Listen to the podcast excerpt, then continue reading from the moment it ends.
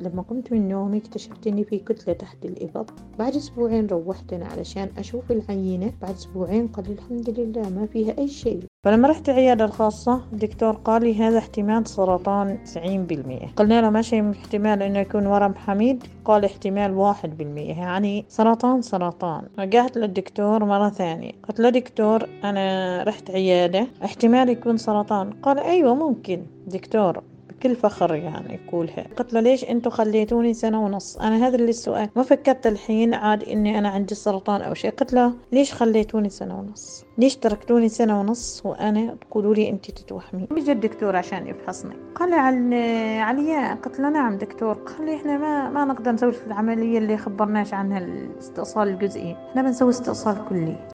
لا يهم إن كانت خطواتك بطيئة. المهم ألا تتوقف. بالجزء الأول اكتشفنا بحكاية علياء أنه بسبب عدم التركيز بفحوصاتها تم اكتشاف السرطان بعد سنة ونصف. من الفحوصات وهالشي ما ردعها. لا تكمل باللي بتطمح له ألا وهو الانتصار على المرض. لكن هل استطاعت أنه تنتصر؟ وقفنا من وقت بلشت علياء تجهز حالها للعملية لاستئصال الثدي بالكامل. لكن حدث شي غريب. الطبيب اللي كشفت عليها قبل العملية استغربت من شي لهيك طلبت من الطاقم الطبي أنه يحضر.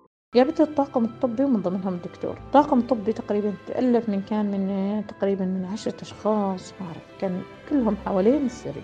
قال الدكتور الاستشاري هي كلمته. قال ممكن أفحص عليش مرة ثانية؟ تسمحي؟ قلت له يا دكتور. عادي فحصنا فحصنا الدكتور.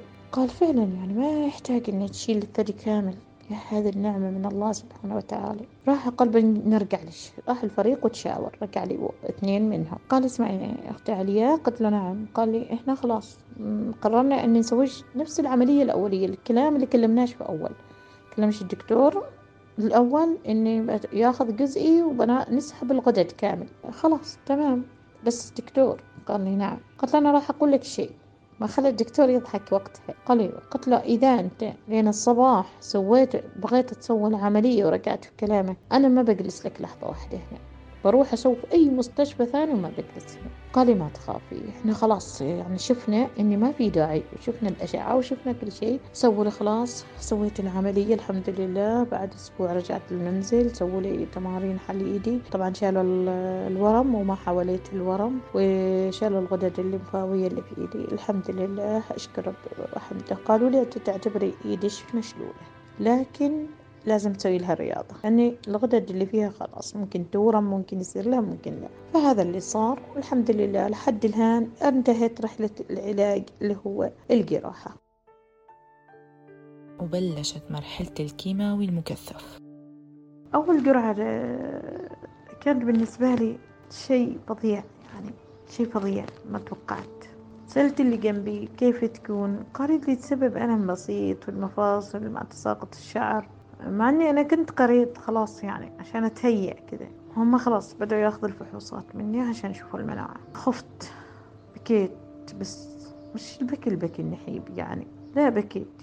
أمي ما أريد كيماوي. أمي أنا خايفة من الكيماوي. أمي راح أتشوه. راح أصير لي راح بيوى علي. قالت لي لا تخافي أنت. وكلي أمرش للكريم. حسيت بنار حرقة. مش عارفة مثل إيش أحكي لكم خلاص مع إني الحين باتي اتلقى القرعة بس حسيت بحرارة. حرارة في جسمي مثل ما أكون أنا. عدت أول قرعة طلعنا من المستشفى. بعدها الحمد لله كيف انتي قلت لهم الحمد لله أنا زين. أول ما وصلت المنزل الحمد لله على كل حال ابتديت آلام متواصلة. بناتي يعينوني. عن الإيجابية والسلبية. إجا جيراني. الحمد لله جاراتي كم وحدة. قالوا لي إيش رايش نمشي؟ قلت لهم أنا أصلا تعبانة وكذا. قالوا لي لا لا لا يلا. مشيت وقفة جنبي فعلا. مشيت عندهم. مشيت ابتديت أتأقلم خلاص. يعني ما خايفة من شيء من كذا. ضحكت بكيت كل شيء سويته. معهم هم يضحكوا ويكلموني يقولوا لي ما انت آخر وحدة ولازم تتسلحي ولازم تشوفي نفسك. أشكرهم من وين أروح؟ بأي مؤتمر صراحة جزاهم الله خيرا. كانوا نعم الجيرة نسيت فترة الكيماوي بعد أسبوعين رجعت عشان أخذ الكيماوي نفسي يعني نفس السيناريو. حصلت بالجرعة الثانية الدكتور الدكتور كان يكلم بنت جنبي بيقولها انتي في دكاترة يحبطوكم في دكاترة فعلا يعززوا المناعة عندكم. كان يقول البنت اللي جنبي ما هي بيني وبينها ستارة. يقولها إني ممكن المرض يرجع لش. أثناء العلاج ممكن المرض يرجع لش الحين ممكن يعني تبكي بكاء فظيع كأنه الحين راجع هو المرض أصلا. فإجا عندي أنا قال لي خبريها الممرضة إني أنا لازم أفهمها عن مرضها أفهمها كيف يرجع كيف إجا عندي قلت له أنا ما أريد. قال لي إيش؟ قلت له ما أريد تفهمني أي شيء. أنا زميلتي خليتها تبكي. أنا ما أريد تفهمني أنا أريد أقول لك شيء واحد. أنا مريضة صح لكن كله بأمر الله سبحانه وتعالى ويد الله فوق أيديكم. أنا ما أريد أسمع أي شيء. ممكن يرجع لي المرض أنا أعرف. هذا بإرادة الله. أنت مالك دخل في, في الأقدار. قال بس لازم تفهمي عن المرض وإيش ممكن يصير لش في الأيام الجاية وكذا قلت له ما أريد ما أريد أفهم أي شيء.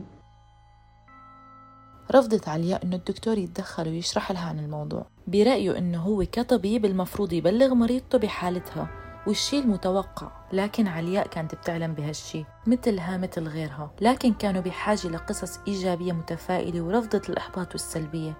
الصعوبات ما خلصت. أصعب موقف عندي صار من أبو العيال تركني مش طلع من البيت يعني تركني. ما صار يهتم فيني ما صار يكلمني إلا أنتي مريضة أنتي إيش فيش انت خلاص ما راح تشفي. ابتدى خلاص يدور بطريقة ثانية إني أنا خلاص يعني راح أموت. صرت يعني أشتكي منه أقول له ليش أنت كذا وأكلمه. قال لي لا أنا ما أريد وحدة كذا. أولاد صار عندي وصار ما يكلموا أبوهم في هذيك الفترة. ليش أنت تترك أمي؟ يعني إحنا لو كنت أنت مكانها كنا إحنا نفس الشيء اهتمينا فيك وأمي كانت بتهتم فيك. فترك هذيك الأيام طلقني صار طلاق ما بيني وبينه. ابتديت أنا أستجمع قوتي عشان أولادي يصيحوا طول الليل طول النهار. في كثير أصدقاء كنت فكرت إنهم أصدقائي بس بعدوا عني. في كثير إنهم ما كنت أعرفهم. كنت بس مجرد معرفة وما كنت مقربتنهم مني بالعكس قربوا مني. في الفرقة التطوعية اللي هذا صارت اللي هي خدمة سنوباد لأجلكم وقفت جنبي ودوني العمرة الحمد لله طلعوني لحياة ثانية. دخلت مدرسة تحفيظ القرآن ابتديت الحمد لله أحفظ القرآن وأتعلم التجويد وأقرأ ابتديت أقرأ الحمد لله رب العالمين. هل انتهت حكايتها مع السرطان؟ نعم أكون قاهرة سرطان. قاهرة. قهرت السرطان بشيء بالإيجابية اللي أنا سويتها. هل أنا خلصت العلاج؟ لا لا أنا أخذ هرموني. لا زلت أخذ هرموني. لكن أنا يعني أنا خلاص خلصت خمس سنوات هرموني بس هم قالوا لي بروتوكول الجديد إنه يكون عشر سنوات حتى يقي يعني. أنا أعتبر قاهرة سرطان إني أنا الحين الحمد لله الحمد لله أولا شكر لله من عنده وفضل. عن الناس اللي وقفوا بجانبها والتطورات اللي صارت بحياتها. أول شيء أمي أبوي الله يرحمه أبوي خلاص توفى. كان دايما خايف علي إني أنا أروح قبله. إخواني جيراني جاراتي أستاذة منى صاحبة مجموعة سنوبادر لأجلكم لخدمة مرضى السرطان. وما أنسى فضل واحد لنفسي لنفسي لي أنا أنا أنا. وقفت مع أنا وقفت مع نفسي. شجعتها شجعوني. أولادي. بنتي الكبيرة قالت لي أنا هصير دكتورة. بروح دكتورة عشان خاطر عيونك يا أمي الحين الحمد لله في كلية الطب. الحمد لله. اللهم لك الحمد ولك الشكر. والثانية الحمد لله في كلية. والحمد لله.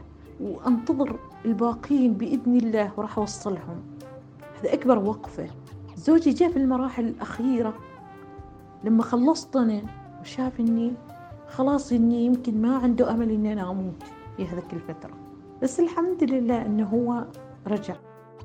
الإصرار بيولد النجاح وعلياء كانت خير مثال للنجاح والطموح والإصرار لهزيمة السرطان وغيره. ولو بتلاحظوا كانت شخص متسامح مع نفسها وزوجها. نجاحنا وتفوقنا بيجبر اللي حوالينا إنه نحبهم من قلبنا ونتمنى يكونوا بحياتنا. لناخذ من هالطاقة الحلوة منهم. هاي كانت حلقتي لليوم من بودكاست حكايتي مع السرطان. أنا غيدا مراد آغا. استنونا بأمل جديد وحكاية أمل جديدة. سلام!